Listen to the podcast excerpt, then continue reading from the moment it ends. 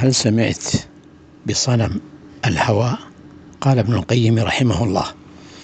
التوحيد واتباع الهوى متضادان فإن الهوى صنم ولكل عبد صنم في قلبه بحسب هواه. وإنما بعث الله رسله بكسر الأصنام وعبادته وحده لا شريك له. وليس مراد الله سبحانه كسر الأصنام المجسدة وترك الأصنام التي في القلب. بل المراد كسرها في القلب أولا.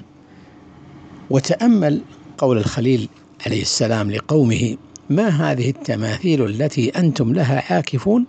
كيف تجده مطابقا للتماثيل التي يهواها القلب ويعكف عليها ويعبدها من دون الله.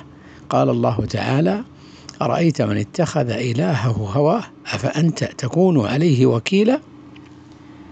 أم تحسب أن أكثرهم يسمعون أو يعقلون إنهم إلا كالأنعام بل هم أضل سبيلا؟ انتهى من روضة المحبين.